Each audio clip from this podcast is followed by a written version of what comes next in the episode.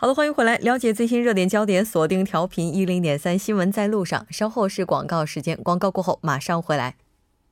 好的，欢迎回来，马上为您带来今天新闻放大镜的第二部分，继续和来自韩国外国语大学国际地区地域大学院中国学科的主任教授康俊荣，以及时事评论家徐明季老师一起来讨论今天的话题。那今天为大家带来的是南北首脑会谈特别节目，节目也期待您的参与，您可以发送短信到井号幺零幺三，通信费用每条为五十韩元。另外，您也可以在 YouTube 上搜索 TBS EFM。在收听 live streaming 的同时，点击对话窗参与互动。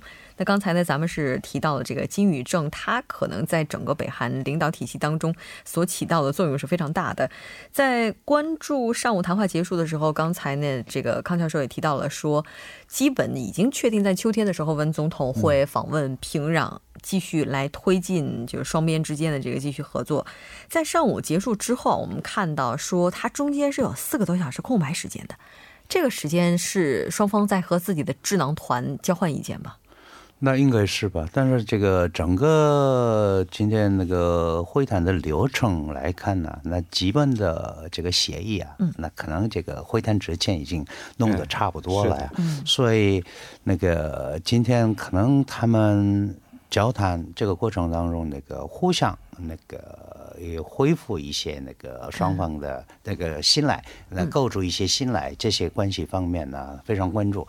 那现在那个从整个过过程来说呢，双方能够这个洽谈的都差不多了，因为我们这个南北韩这个范畴里面的东西，够那个谈的差不多了。我看那个最有意义的是，其实。那个我们这个主持人也曾经说过呀，韩国这个有发生战争的危险呐，怎么样啊？但是这一次那个双方能够达成协议，那个停止军事的这个有些敌对行为，从这个这个也是从某种程度来说呢，在那个韩半岛找找些一些那个和平氛围，还有这些韩国那个经济的发展。这一点是有非常非常有重大的作用。对，刚才这个康教授提到了说，现在的话可以确定半岛它应该是不会再发生战争了。那我们从刚刚签署的板门店宣言当中，能不能认为说现在真的已经进入半岛无核化进程了呢？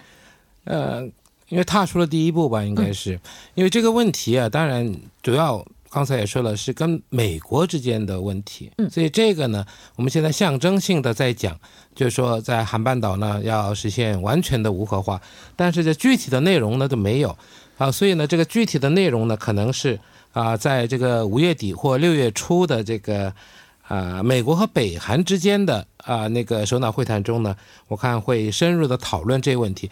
还有一点呢，啊之前啊二十号不是这个北韩在这个。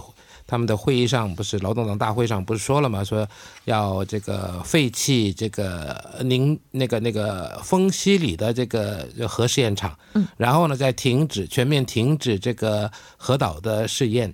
那么这个呢，就表示说了，已经有了这个无火化的决心。嗯啊，现在呢，就是剩下的细节问题。那么这个细节问题要到底是要怎么样无核化？刚才康教授也说了，这个因为两边想的不太一样，所以说在这一方面，就细节方面，就是这个程序啊方面要怎么样呢？这个呢，可能是要留到跟美国啊举行这个首脑会谈的时候再深入的再讨论。所以说呢，这一次啊，虽然在韩国。这个就是所谓的《板门店宣言》里面，这无核化呢，虽然有点差强人意，但是呢，已经迈出了第一步，而且呢，在韩半岛的和平，嗯，然后呢，交流合作方面呢，可以说啊，取得了相当的进展，这个是值得我们欣慰的。那所以，就我们能不能认为说，之所以进展的这么顺利，是因为金正恩在核问题上做出了相当大的让步呢？那其实我不以为然，因为那个四月二十一号。那个北洋劳动党那个召开中央委员会，然后那个发出了一个文件，那边很清楚，那么克跟那个经济并进路线已经结束了，我们把这个。呃，往后的那个事情呢，把那个关注在经济发展上来。呃，刚好那个大家都记得啊，一九七八年十一届三中全会邓小平讲，把全党的工作中心转移到社会主义现代化建设上来，那跟差不多呀。那意思是什么呢？我们的核。我是已经有合过，对，所以呢，这一点上啊，那个他都没有大的让步。但是这这个东西呢，不能跟韩国那个谈，因为这个无核化如何进程无核化，呃，那个还有他们的无核化概念是如何，应该是跟那个美国。呃，特朗普谈的，所以呢，他保有保留一些绿地。嗯，那搞不好他真正跟特朗普谈，特朗普谈的时候，搞不好他那个有坦率的，嗯，还有那个宣布更那个这个超出预料的这些言论，我们不可能排除。但是，那到目前为止，他还是以融合国的身份推行。他自己那个自己的经济发展路线，所以这一点是有一些那个韩国的人士啊，也不太那个同意，呃，有些担心，因为这是游和的和平。嗯，如果真的没有这个和的话，那韩半岛是这个可能变成一个和平的这个这个南北双方。但是如果北韩和平，它没有用，嗯，没有用，不可能说这个。我已经有了这个武器啊，但是没有用，所以我们就好好好那个可以和平过渡，那是北岸的说法。所以呢，我们一直也要强调，呃，先无核化，嗯，这个是这个双方关系这个正常化的最大的呃基本点。但是这一点是这一次没有这个说明清楚。没错，应该说在这个无核化这方面的话，韩国和美国是有共识的。是的，是。因为北韩的话，他可能会有自己的一些主张，包括中国这边的话是双暂停。对对对。其实在这次会谈当中，并没有给出一个非常明确的说法，所以现在很多人都在寄希望于接下来北韩和美国的谈判能不能把这个问题给解决了。那所以接下来这个谈判，它这个形式可能会是怎样的呢？那美国呢是希望呃完全可验证不可逆呃，然后呢是一揽子，就是美国呢是希望在最短时间内啊能够契合，让北韩契合，契合以后再补偿。那么北韩呢，大家都知道，他们说是渐进性的。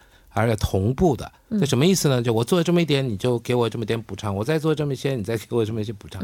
那美国呢？好像在这一方面呢，现在说了，按照过去啊，我们已经上当了很多次，所以这次不会。今天早上这个韩国时间，今天早上特朗普这个美国总统特朗普他还说，这个如果说这个没有什么进展的话，可能不出席。因为现在日子还没定，说是在什么五月底六月初那么五个日子里面再选，那还没定，那可能不出席。如果出席了还是不行，还是没有什么好谈的，没有结果的话，他会中间会退出这个会谈。那之前谈的所有的都要作废啊，就是会可能会这样嘛。所以说这个也是一种施压，希望北韩呢来继续啊采取一个比较啊所谓的比较可信。的一些无核化的措施，但是到目前的情况来看呢，就像今天的这个首脑会谈一样，只是笼统的一笔带过啊，就是说为这个而努为实现无核化而努力，他也没有说是要怎么样实现。所以说这个呢，我想还是要跟美国谈。但是呢，如果说在这段时间里面不不表现出这个积极的一些行动的话呢，可能。这个美国和北韩的会谈说不定还不能举行了。对，我看到很有趣，就是在会谈结束之后，就青瓦台这边有发言人就站出来说，接下来这个永久和平是需要多方共同努力的，而且也希望早日开启各个领域的一些高级别会谈。那这所有的一切都需要现在当局以及国会的积极参与与推动。也就是说，接下来我们可能还要面临一个很大的问题，就是国会是不是会配合这次会谈，对吧？就是在韩国这个推行北韩政策最大的难关是这个我们国论的分裂问题。那就那个有些人说呀，那个金大中还有卢选政府的这个所谓的阳光政策，那个搞了十年，那这个过程当中，北韩这个变成一个拥核国。那现在的进步派怎么说呀？那个一直压迫他，他更加发展他们自己的核武，所以这。其实这个没完没了，所以这一次的这些那个会谈，那这种这个角度来说相当有意义的。如果那个金正恩他真的改变他主主意的话呢，可能会那个双方找到这个比比较那个适适当的路来走。但是又那个回到过去的老路的话呢，可能这个北韩面临更大的危机，因为特朗普他不接受这个北韩的刚刚讲的同时的阶段性的这些这个做法。那如果这样的话，可能会韩半岛那个往后的南北韩的这个关系啊，更会这个糟糕的。对，我看以前。这些领导人和金正恩就是跟他的爸爸、爷爷呢是有点不一样，看起来比较豪爽一些，是的啊，比较这个坦率一些是有了。就因为看今天他所说的那些话，我们可以感受到，就是他也是一样，就是以前停止的，现在重新开始。那无核化呢？以前也是九十年代开始就讲这个北岸的核核核，讲到现在，即使当时没能解决，应该是一个很遗憾的事情。所以呢，今后还要赶快解决。对，没错。那虽然说我们对这次首脑会谈做出了非常高积极的评价，那也是留下了一些课题，需要领导人们去发挥更多的智慧，阶段性的解决了。好的，非常感谢两位嘉宾今天做客直播间，我们下期再见。那再见，再见。稍后来关注一下这一时段的路况、交通以及天气信息。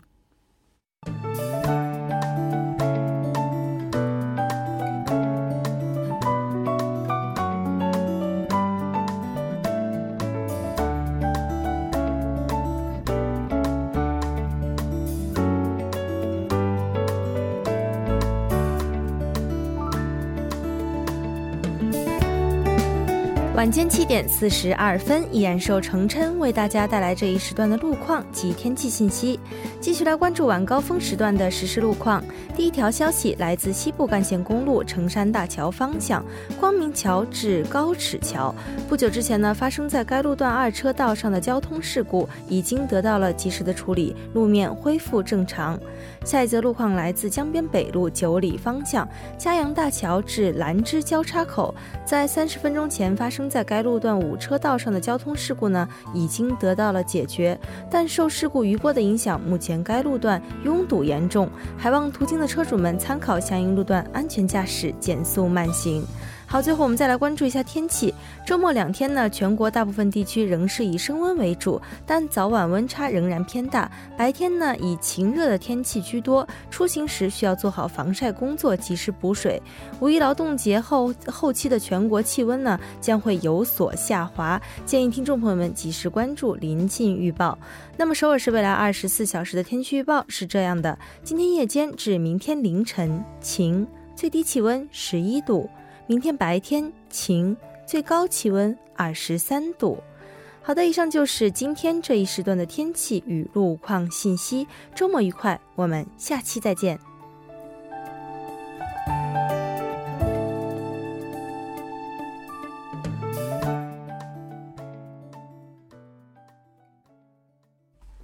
好的，欢迎回来，零距离倾听听倾听民生。第一时间反映民意，接下来马上为您带来我们今天的民生零距离。首先有请栏目嘉宾高瞻，高瞻你好，主播你好。今天看到你高瞻，不知道是不是太高兴了，连这个节目的名字我都差点给说错了。先来看一下今天高瞻为大家带来的市民采访主题是什么？今天我们的主题啊是这个付费的轿车服务。嗯，付费的轿车服务。对。呃，这个应该是和最近刚刚出台的一个新规有关了，来了解一下。嗯，是的，就随着这个科技的发展呢，给我们的出行呀带来了不少的便利。这个轿车服务呢，就是一个典型的例子。我们平时在打不到车的时候，不少人呢都会拿出手机，打开这个打车软件，然后使用这一服务。但在便利的同时呢，也存在一些问题。嗯，乘客在使用轿车服务的时候，会输入出发地和目的地。而一些司机师傅呢，发现距离太近的话，觉得无利可赢，嗯，就会拒绝应答，这给不少人带来不便，尤其是经常上夜班的人。那对于商家而言呢，这又是一个商机。所以说，在前不久，韩国的一款轿车应用就推出了付费的轿车服务，对，多交一千韩元便可以享受更便利的智能服务。对，没错。其实关于这个打车付费的服务，最开始可能人们在接受的时候还是会有一些障碍吧，因为毕竟此前我们使用的很多服务，它可能都是免费的。但我们了解到，也是有很多朋友支持的。先来听一下支持的声音。大家好，我叫金爱莲，来韩国已经七年多了，然后现在在一个翻译公司工作。有几次用过这个打车应用，我觉得用起来挺方便的，因为就是当我去呼叫这个系统的时候呢，我能看到这个车到哪里了，所以我觉得挺方便的。我觉得就是因为加这个一千韩元的话，首先呢，就是说如果这个系统可以是按照正常的程序来运营的话，我觉得可能会有一些客人去用这个应用。但是如果是比如说有一家公司为了就是取得更多的盈利，他可以把这个系统弄成我普通的车，我不交一千韩元的时候呢，客人呢就很难打到车。然后我交了一千韩元呢，就是我特别容易打到这个车。可能就是他们通过这个系统来去操作这个东西，这样的话，可能对这个消费者来说是一种不公平的。然后还有一些司机呢，可能就是为了挣多挣这个一千韩韩元的话。平时就是平别的客人打车的时候，一般的客人打车的时候，他可能就是不载这个客人。这样的话，我觉得也对消费者会带来不好的影响。嗯，是的。刚才我们听到有很多人也是发出了自己的一些声音哈，我不知道就是高瞻在采访的时候，就是反对的人多一些，还是赞成的人多一些呢？其实我在采访的过程中，比起反对的人，赞成的人稍微多一些。啊，赞成的人还是稍微多一些。对对，其实关于这个服务出台之后，我刚刚好有机会就打了一次车。我在打车的时候，我就跟这司机师傅就简单的了解了一下，我就说有这个服务之后，就是在您看来哈，会给自己的这个工作带来更好的影响呢，或者说没有什么影响？他说，呃，其实有了这个能够隐藏就是目的地的对对服务之后，不公开目的地。他其实反而在接这个电话的时候会更胆怯一些。是，嗯嗯，所以不公开目的地，它真的是一把双刃剑的感觉哈。那接下来咱们再来了解一下另外一方的声音，他们是怎么想的？네안녕하세요저는서울에살고있는서른네살백진규라고합니다 你好，我叫白正规，今年三十四岁，家住首尔。呃，我自己呢没有用过这个打车软件，有的时候喝多了，朋友会帮忙打车。但我觉得有了这个打车软件之后呢，肯定会更方便一些。我觉得不好打车的时候，尤其是那些打不到车的区间呢，别说一千韩元，就是两千韩元，只要能打到车，收费也是可以的。전좋다고생각합니다 네저는경기도안양시에살고있는三十三岁직장인 성혜영이라고 합니다. 我叫陈慧英，今年三十三岁，家住京畿道安阳市。我每次呢都会用打车软件，我觉得它非常的便利，能够直接到家门口，所以呢经常使用打车软件。打车软件部分功能收费的话，我觉得既有优点又有缺点吧。缺点的话就是需要多交一千韩元。 但反过来，如果能够优先选车的话，也挺不错的。我使用打车软件的时候，有时候能叫到车，有时候就不行。如果说多交一千韩元能够打到车的话，我觉得也挺好。就这么看起来，对于那些平常就打车难的朋友来讲，他们还是挺欢迎这个服务的。嗯，是的，哦，因为意味着他们能够打到车。呃，对对对，是的。其实，在推出这一智能服务之前呢，就有调查显示，的确有乘客是这样说的：，要是能打到车，愿意多付一些费用。啊，但是我也听有司机朋友说，这一千块钱哈，因为这一千块钱就把这目的地给隐藏了，他本人是比较反对的。所以我在想，是不是这一千块钱这价格定的有点低了？呃，不是说价钱的问题，其实这一这个服务呀，在推出开始呢，就是遭到了多数司机师傅的反对。嗯嗯，为什么呢？司机师傅们最早他认为呀，这样的话会增加这个打车费用，导致乘客减少。如果推出这个付费费用的付费服务的话呢，不少乘客可能会选择拼车呀，或者其他的交通方式。嗯，这是一个。而在这个推出之后呢，也是说喜忧参半。就是说，在刚推出这个付费叫车服务的时候呢，刚才我们说的一样，就是司机师傅是看不到目的地的。嗯，那有些司机师傅就对此感到不满，表示不公开目的地的话，就会导致部分司机不愿意应答。对，没错。而在这个时候呢，也有支持这个付费叫车服务的司机师傅。嗯，他们认为啊，交了这一千韩元就相当于交了定金，至少乘客叫了车却不等车的情况会减少。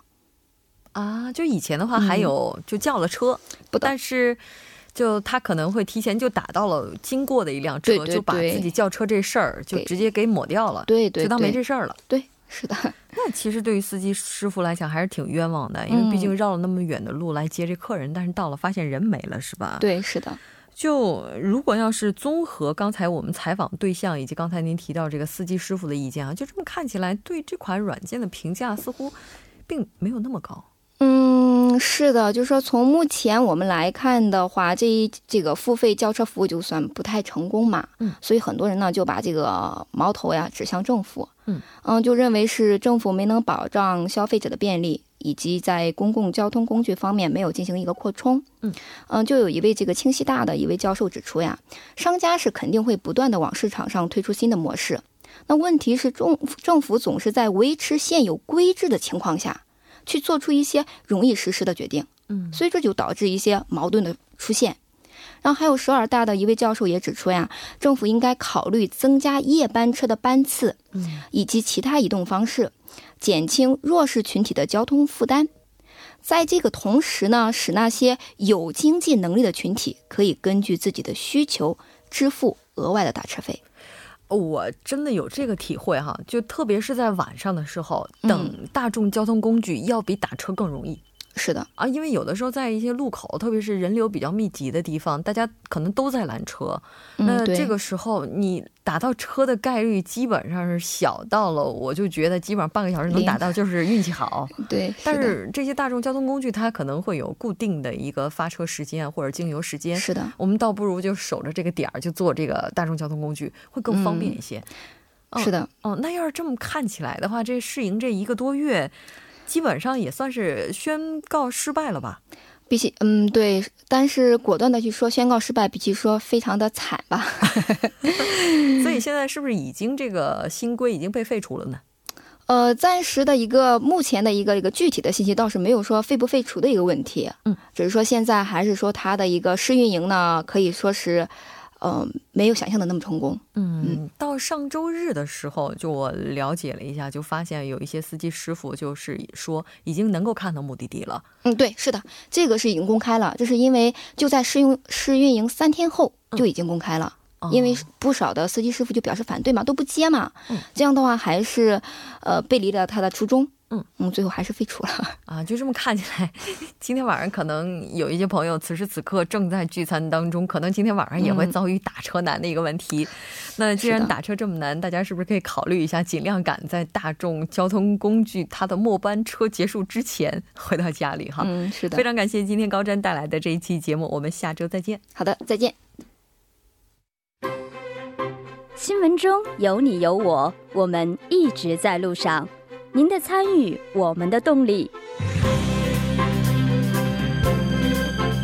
参与我们的节目，您可以通过手机短信的方式发送短信至井号一零一三，每条短信会收取五十韩元的通信费用。您也可以登录我们的官网三 w 点 tbs 点 c o 点 kr 收听更多广播回放。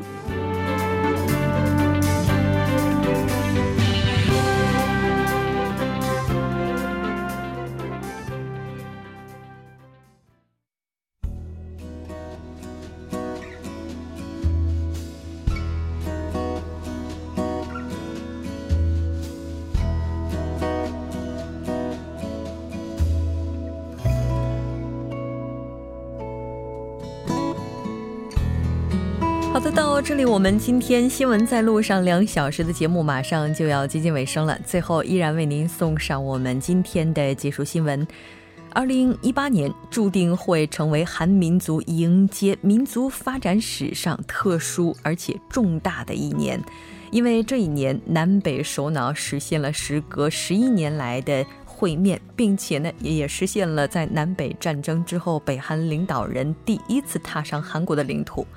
从寒冬到暖春，我们来看一下这场首脑会谈究竟是怎样达成的。